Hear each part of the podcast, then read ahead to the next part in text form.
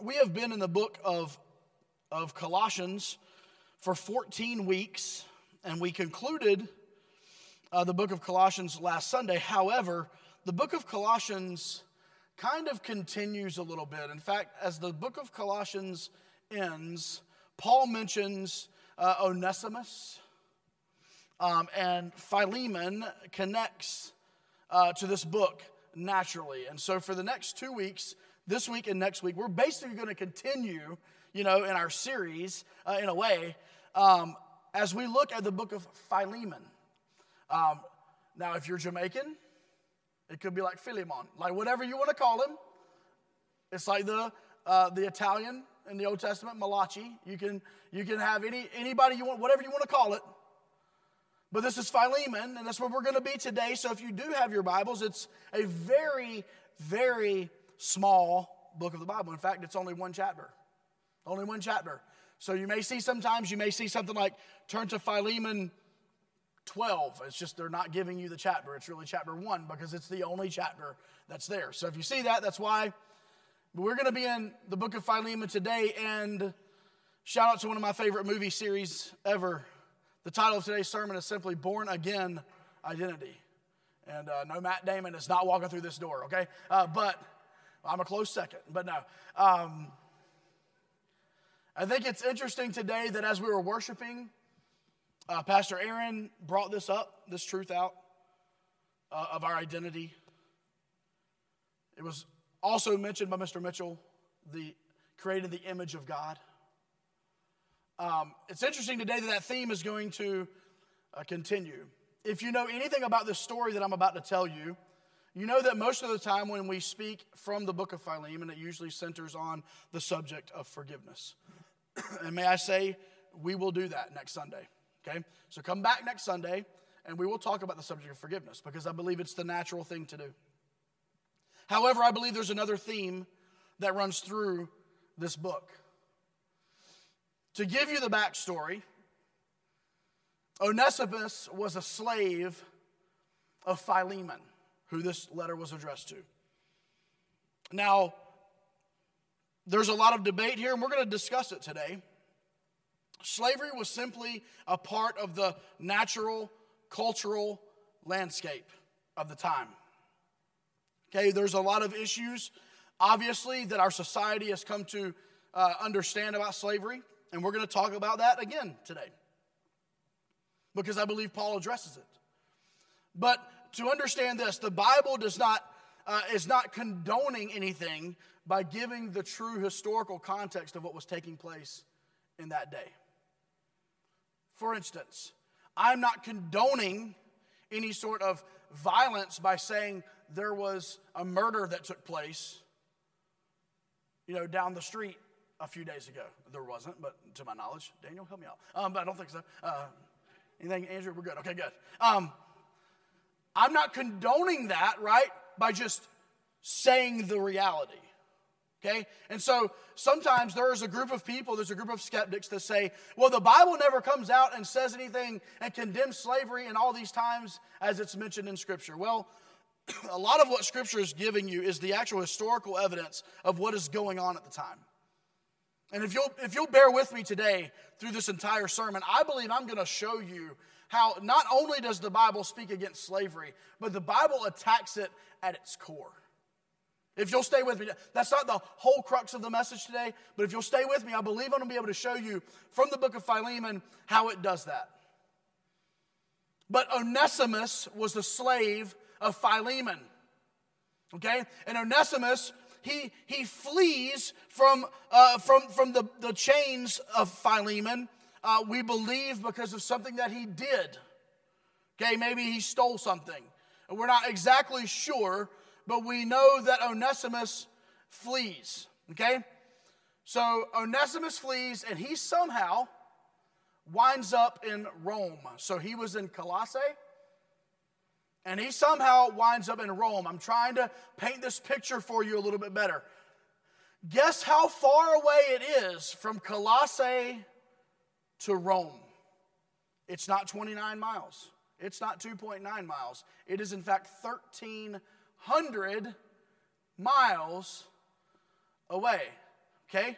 So that's so Onesimus is a slave. He flees from Philemon. He gets 1,300 miles away, probably by, probably by boat through the Mediterranean Sea, and he winds up in Rome. It just so happens that the man who penned this, this book of Philemon, the man who penned the book of Colossae, the apostle Paul, Paul the apostle, just so happened to be in Rome during this time. We know that because we've mentioned how he wrote this letter from prison, or at the very least on like a house arrest, as he was in Rome.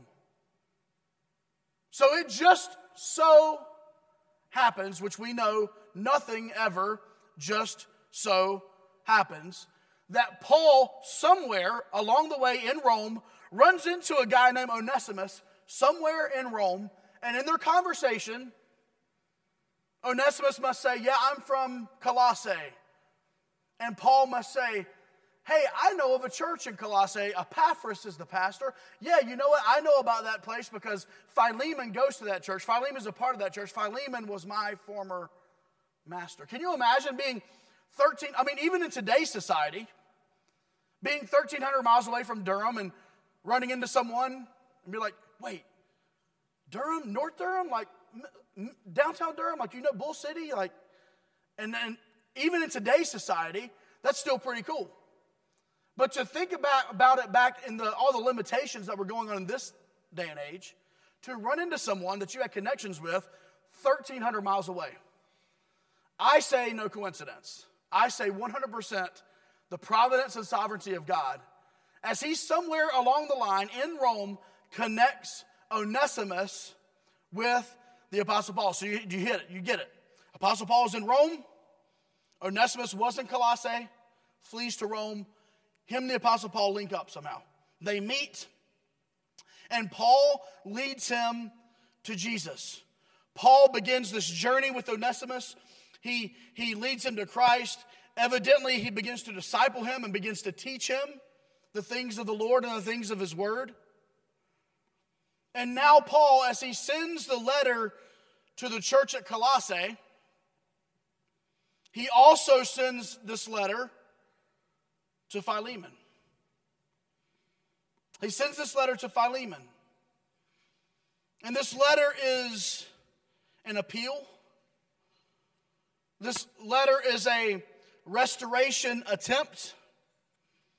This letter is encouragement to restore the relationship between Philemon, the master, and Onesimus, the slave. Now, before we dive into that obvious theme of forgiveness, I want us to understand that Paul took extra time in the book of Philemon to ascribe value to Onesimus and his identity. You will see this later as we dive in. Paul did not simply order and command Philemon to forgive. He wanted Philemon and Onesimus to both realize who they were in Jesus. That's the introduction today. Okay? Let's pray and we're going to dive right into our text. Heavenly Father, speak through your word today. May your spirit open our eyes and open our hearts, and may we be willing listeners today. May we not just listen for the purpose of academics, but may we listen today uh, for transformation. In Jesus' name we pray. Amen. Now, I'm going to start reading in the book of Philemon in the eighth verse. Now, there's obviously uh, seven verses ahead of that, um, that that we could read, and we could read the entire chapter, but I'm going to begin in verse eight. If you have your Bibles, great. If not, use an app. If not, it's on the screen, okay? Therefore, though I might be very bold in Christ to command you what is fitting, this is Paul speaking, yet for love's sake I rather appeal to you, being such a one as Paul the aged, and now also a prisoner of Jesus Christ. I appeal to you for my son Onesimus. He uses that word son here, obviously as a son in the faith, whom I have begotten while in my chains. So, as Paul was in Rome in prison. Now, can I throw a little bit what I might what I think may have happened? I think Onesimus was a, a bad cat. All cats are bad. I'm just kidding. I didn't say that from the pulpit. Sorry. Sorry. I'm just kidding. All dogs are great. Um, I think Onesimus was truly that guy. This is my opinion. I'm, I'm just trying to piece it together here. This is, this is not, uh, this is not inspired scripture here. I believe that Onesimus fled, went to Rome, got in more trouble, and I believe he met Paul in prison as a fellow prisoner. That's my opinion. That's not gospel truth. Take that for whatever you want. But Paul becomes his father in the faith, okay? Verse 10, I appeal to you for my son Onesimus, whom I have begotten while in my chains. Verse 11, who once was unprofitable to you, but now is profitable to you and to me, Philemon. He's Paul addressing Philemon. Verse 12, I am sending him back. Therefore, receive him. That is my own heart. Do you sense this love and this passion that Paul has for Onesimus? I want you to receive Onesimus, but not even as an receive him as if this is my heart I'm giving you. This is how much I care for this former servant of yours. Verse 13, whom I wished to keep with me. I wish he could stay here. That on your behalf he might minister to me in my chains for the gospel. I'd love for him to stay here with me as I am locked in prison. Verse 14, but without your consent, I wanted to do nothing, that your good deed might not be by compulsion, as it were, but voluntary. I want you to take this step, Philemon. For perhaps he departed for a while for this purpose, that you might receive him forever. Maybe what happened, Philemon, and your, and your servant leaving and fleeing and, and maybe stealing from you or whatever he did to you, maybe that happened for a reason that you might receive him forever, no longer as a slave, but more than a slave, a beloved brother, especially to me, but how much more to you, both in the flesh and in the Lord. If then you count me as a partner, Paul says, to Philemon, receive him as you would receive me. But if he has wronged you or owes anything, put that on my account. I, Paul, I am writing, uh, say, I, Paul, am writing with my own hand. I will repay.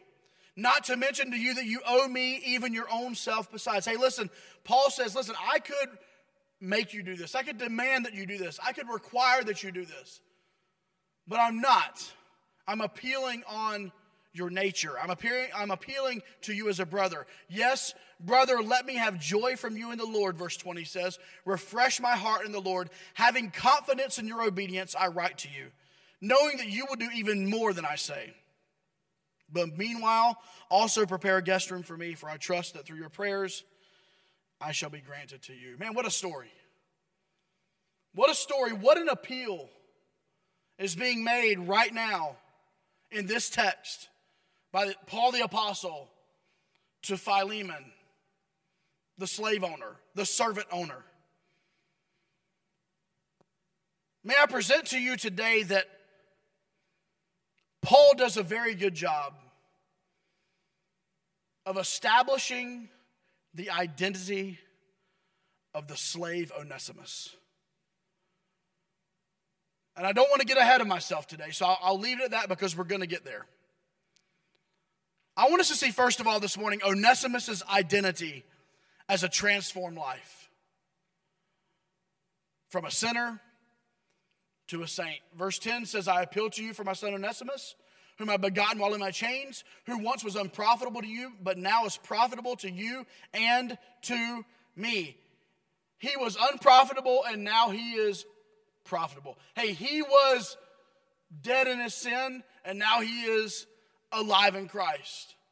Hey, he was once hell-bound sinner, he is now a heaven-bound saint. And Paul appeals to Philemon and says, Listen, Onesimus is a transformed believer in Jesus. And can I say this morning, Every single one of us that have claimed the blood of Jesus on our lives, that have placed our faith and our trust in Jesus, that have had that gospel experience and live in the grace of God, may I say this? No matter if you were raised in church, no matter if you have a bad past, a good past, whatever, we are all, if we are in Christ, transformed lives by Jesus. You say, Josh, I was raised in church and, and, and I really don't remember a time in my life where, I, where I, I, I, would, I would walk away from God. I don't even remember those times. Life has been pretty good. May I say this? Your life is just as transformed as the drug addict who found Jesus as he was lying in the street somewhere. Your life is as transformed because, listen, Jesus attacked the Pharisees more than he attacked the drug addicts. Listen, you can be uh, you can be an unbeliever this morning growing up in church just as easy as you can be an unbeliever this morning never hearing the name Jesus. And so your life is transformed. And here Paul is ascribing identity to Onesimus and saying, This is a transformed life. this man is no longer who he used to be. You know anybody like that? Maybe that's your testimony. Listen, I remember who I was before Jesus. My life's different. My life is transformed. I'm no longer the person that I used to be. And may I say this morning that we ought to take stock in our own lives and understand that if we are truly believers in Christ, the transformation that has taken place in our lives. We also ought to recognize that in the life of others and celebrate that in the life of others. And so Paul wants to lay the foundation this morning to, Ones- uh, to Philemon that Onesimus' identity is that of a transformed life. But it wasn't just that, he was different. Unprofitable, not profitable. Secondly, I want us to see this that Onesimus' identity as a child of God. From slave to son. Look at the 10th verse here in the chapter of Philemon. I appeal to you, Paul says, for my son Onesimus. We're going to find out next week that there's some really awesome pictures of Jesus displayed in Paul, and he's going to ask of Philemon. Okay? Here's one of them. As Paul claims his son Onesimus, obviously that was not Paul's physical son, that was in a spiritual nature. Uh, look at down to verse 11. Whom I have begotten when I changed verse 11, who once was unprofitable to you, but now is profitable to you and to me. Look at verse 12. Philemon chapter 1 and verse 12. I am sending him back. You therefore receive him. That is my own heart, whom I wish to keep with me, uh, that on your behalf he might minister me, to me in my chains for the gospel. His identity was Paul's own heart once again, as we'll talk about some next week, the, the, the picture of Paul here being a, a type of Christ in this sense. His identity as a, as a child of God, from slave to son, from slave to son. You're not, you're not a sinner anymore. You're, you're after my own heart. Onesimus' identity was now as a child of God. Look at verse 15. For perhaps he departed for a while for this purpose that you might receive him forever. Don't receive him as a slave, but more than a slave. More than a slave. Now a son. His, no, his, his identity was no longer that of a slave, but now of a son of the king, a child of the king. And may I say this this morning if you have been bought by the blood of Jesus Christ, your identity today is not that of a painter. Your identity today is not that of a banker. Your identity today is not that of a healthcare worker. Your identity today is not that of a homemaker. Your identity today, I'm, I'm going to get, I'm going to dig a little bit. Your identity today is not of a son. Your identity today is not as a parent. Your identity today is not as a husband or a wife. If you're a blood bought child of Jesus, your identity today should rest in the fact that Jesus Christ is your Savior and God is your Father. And listen, I can be a husband, but as I say oftentimes, I can perform the role of a husband in this season of my life. Now, we don't like talking like that, right? Because we're married and to death do us part. But how many of you know that, that most of the time, one spouse leaves this earth before the other? Listen, I performed in this season of my life. This, I, I, my identity is not in this. I perform this role of lead pastor of Keystone Church. If my identity is wrapped up in that, what happens if I'm not that one day? What happens if my identity is wrapped up in my work? I'm a healthcare professional. What happens when, if you're no longer a healthcare professional? But my identity is wrapped up in making money. Well, what happens if you no longer make money? But my identity is wrapped up in this skill that I have. Well, what happens if that skill leaves you? You see, Paul was driving home the point here that Onesimus, his identity, was that of a child of the king. A child of the king. And when my identity and when Onesimus's identity is wrapped up in Jesus, then whether he's a slave in Colossae or a prisoner in Rome, he's a child of the king. So whether I'm a pastor of a church or a flipper of the burger, doesn't sound that bad, not gonna lie. Just got a Blackstone. Um, my identity's in Christ.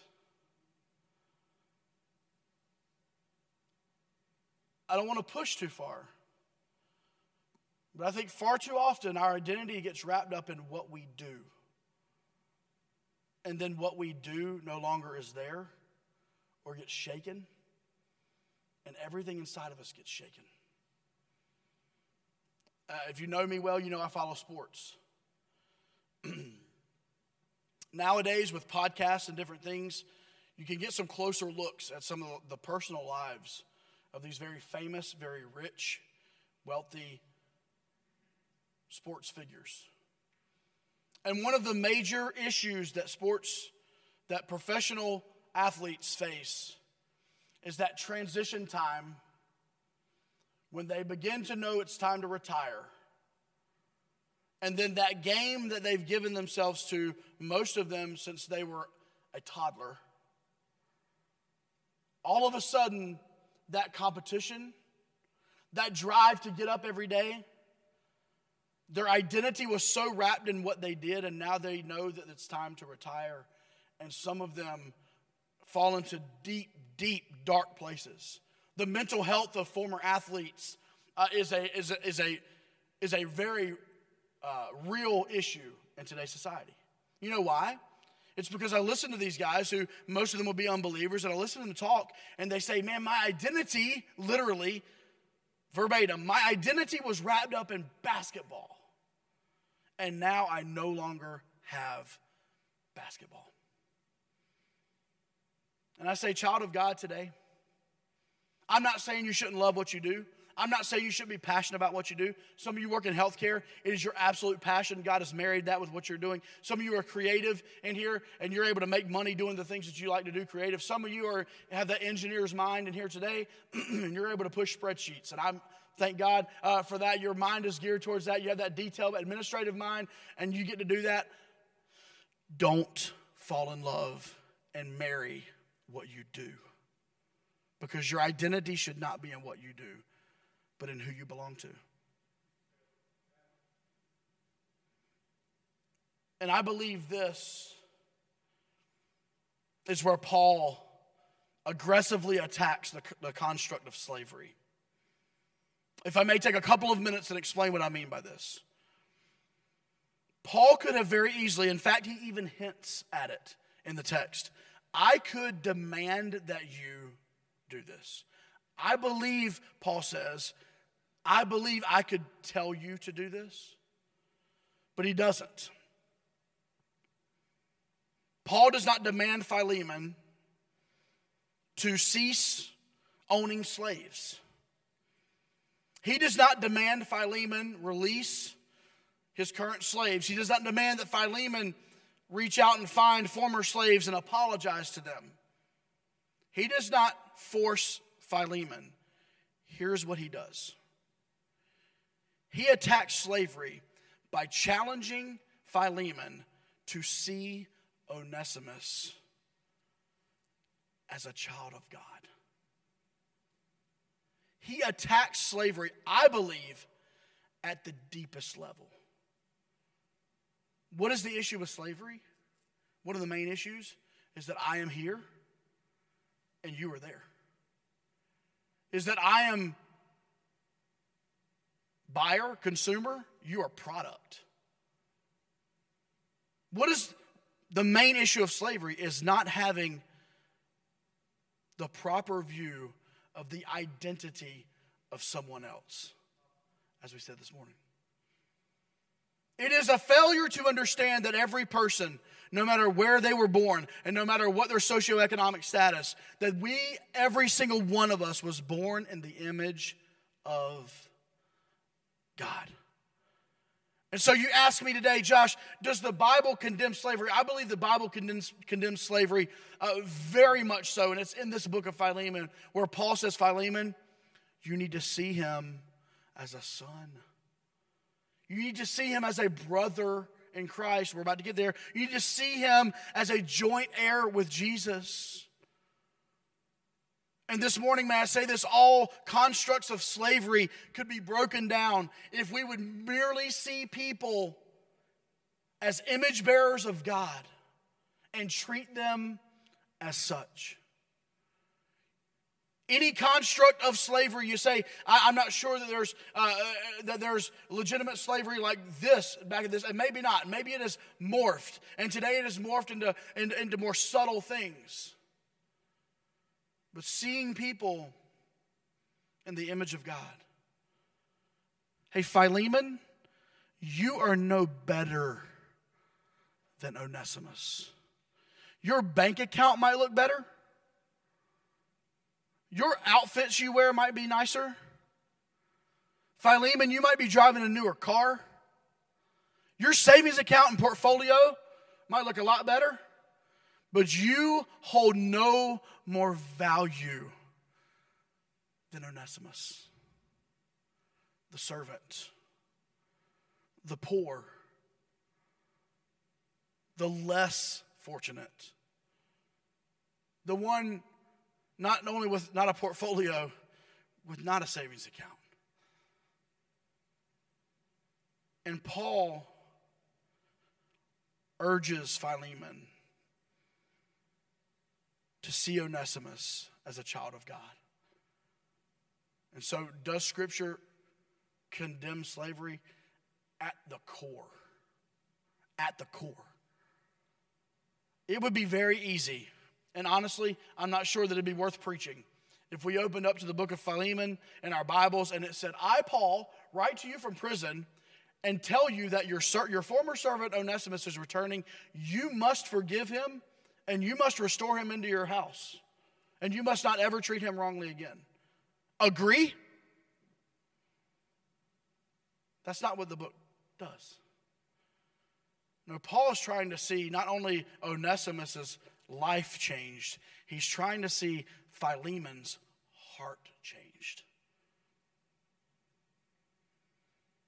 And his identity came from slave to son, but lastly, Onesimus' identity as a brother in the faith, from a convict to a co laborer. Verse 15 tells us, For perhaps he departed for a while for this purpose, that you might receive him forever, no longer as a slave but more than a slave, a beloved brother. Especially to me.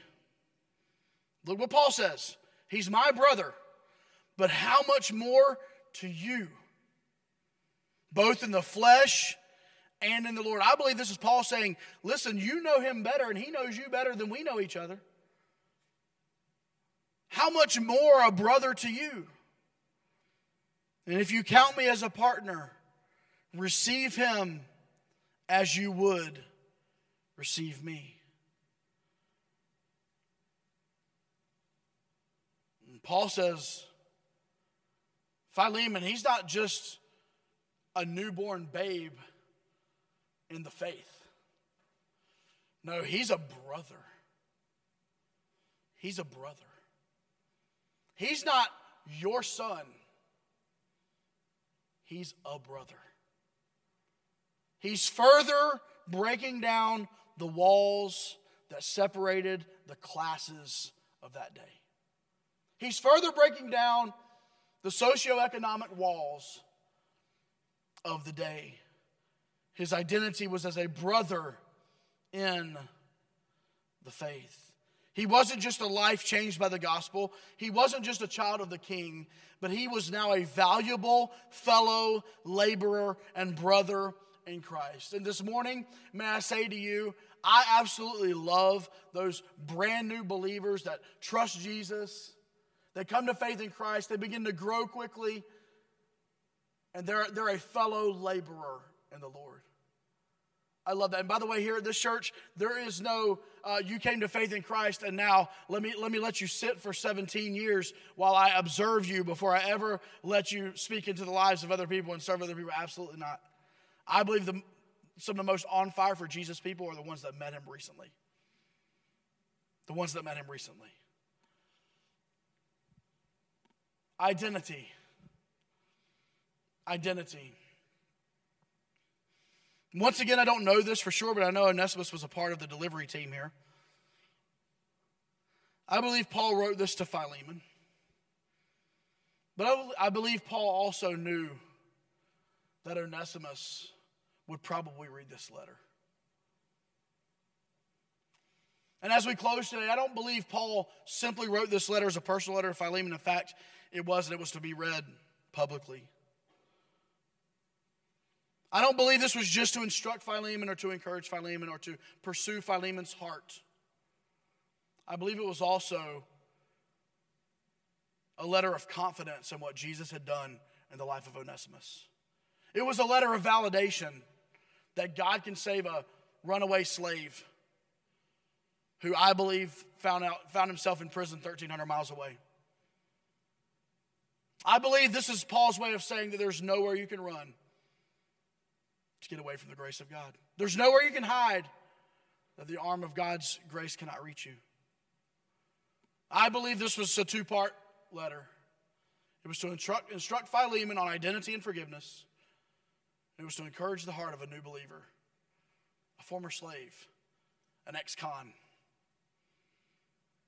named Onesimus. You say, Josh, what can we take away from the sermon today? Number one, we need to understand that the gospel transforms our lives. Onesimus was no longer who he used to be. No longer who he used to be. When you come into contact with the grace of God through the blood of Jesus, it transforms lives. Now, your life may not visibly transform like other people's. I get it. We all have our own stories, we all have our own journeys. We all project things differently. And so I'm not discouraging anyone who has not seen a radical change. I understand. But I am saying there's a transformation from the inside out. So the gospel will transform our lives. And then, as we step in conclusion here, we begin to live as a child of the king. You got it? Gospel changes us. The process of sanctification begins to happen. We begin to live the life that Jesus called us to live, as Onesimus did. We see ourselves as a child of the king, we begin living like it. We begin living in the fruit of the Spirit, not the lust of the flesh. We, believe, we, we begin uh, producing those gifts of the Spirit and not simply living according to our flesh. So the gospel transforms our lives, then we begin to live as a child of the king, and then we become brothers in arms with other followers of Jesus. Notice this progression with Onesimus. Paul doesn't just say, forgive him. Paul says, bring him in as a brother. Paul says, serve together. Paul says, have dinner together. Paul says, have Mexican food after church on Sunday together. If, you, if it were me. Um, Paul says, go to sporting events together. Paul says, have them over for this holiday. Paul says, become brothers, fellow laborers. That's the progression of life, the progression of the life of a Christian. Jesus wrecks your life and transforms it. You begin to live like him, and then you get around other people and you lock arms and you get on mission. You get around other people and you lock arms and you say, We're going to the school today and we're going to pray through that school. We lock arms and we say we're going to uh, go to CLI Prison Alliance and we're going to we're going to serve inmates. We lock arms and we say there's a need in the community, we're going to meet it. So, twofold today. Paul was trying to get Philemon to understand the importance of the identity of Onesimus. We'll get to forgiveness next week, but you cannot forgive properly until you get this week under wraps. It's impossible. And then we begin to live with the eyes and the ears and the mind of Jesus. And we understand the value of every single human being. All of us created in the image of God. And then, oh, by the way, Onesimus, the slave, the runaway, the convict. I hope you're reading this because you're a son. You're a child of the king. You're deeply loved. You are valued as a brother. And Paul says, I'll even put my heart on the line.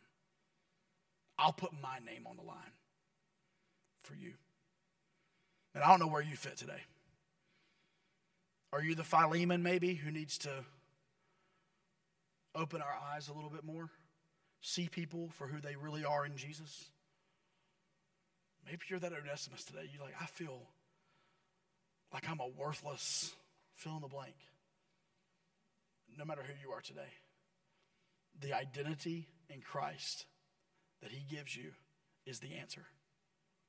Period. Heavenly Father, we love you today. God, I'm so grateful for this text. I'm so grateful for this book, this chapter, really. God, I pray if there's anyone here today whose identity is wrapped up in the things that they do. And they do more, and they do more, and they do more, and they get more opportunity and more opportunity and more opportunity. God, may they understand that at some point in time, whatever they're doing, there may be fewer opportunities and fewer opportunities. And God, you may take that away from them at some point in time. May our identities today, may our identity be in Jesus and what he did for us on the cross. That will never change. Our jobs will change. What we do will change. What we're passionate about may change. But Jesus never changes. And I'm wondering if you're here today and your identity's been wrapped up in everything you can do. Can you work hard enough? Can you be a good enough Christian? Can you pray more? Can you give more?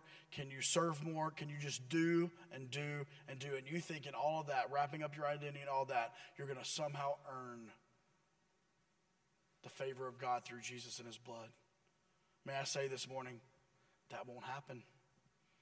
You can never be good enough. It's impossible. The only way to understand this truth is to step into the identity that Jesus bought for you. It's the gospel. It's a recognition that you're a sinner and I'm a sinner, as we all are, for all have sinned, scripture tells us. In fact, we were born that way. We're sinners by default, according to Romans chapter 5. And our sin, there's a consequence, there's a deserved wage or payment, Romans 6 tells us. And that payment for sin is death. Somebody has to die because of sin. You and I sin, we deserve to take that penalty ourselves. But God, Romans 5 8. But God demonstrated, He wanted to showcase His love toward us, and that while we were still sinners, just like we are, that Christ died for us. Jesus died for you. Put your name there. Jesus died for you. He didn't stay dead, he was buried, and three days later he rose again. We celebrate that on Easter Sunday, the resurrection of Jesus. And he did that so you could live in victory this morning. If you've never accepted the payment that Jesus paid for your sin on the cross, if you've never repented of your sin and believed on the name of the Son of God, Jesus, I invite you to do that today. We're not going to have a an ending to the service where we ask you to respond by coming to the front or anything like that. What I'm going to ask you to do today, if that's your heart's desire, is I want my identity in Christ. And I know this begins with me understanding the gospel. If that's you today, I want to invite you in the quietness of this moment, in the stillness of this moment, silently in your heart to say something like, God, I, I acknowledge my sin. I know that I'm a sinner. And I repent. I turn from it. I turn from my sin. I turn from my, my ideals. I turn from my works. I turn to you. I believe. I believe, Jesus, that you came to this earth and you lived the life that I couldn't live. And you died the death that I deserved to die on that cross. You paid for my sin. I believe that you came and that you died, but I also believe that you rose again. And I trust in you. And I believe in you and you alone to save me, to change my life, to give me your spirit. I wonder if you're here today and in the quietness of this moment, you would say, Josh, I, I did that today. I've never personally believed on the name of Jesus like that. And today, I did that in the quietness and the stillness of this moment. I would not embarrass you. In fact, I'll be very honest with you today. Myself and one of our elders, Jeff, on the stage with me are the only two people with our eyes open. Would you be so bold today if you did pray a prayer similar to that in your heart and mean it? Would you just slip your hand up so we could pray for you in response? I wonder if you're here today as a, as a Christian, as a believer.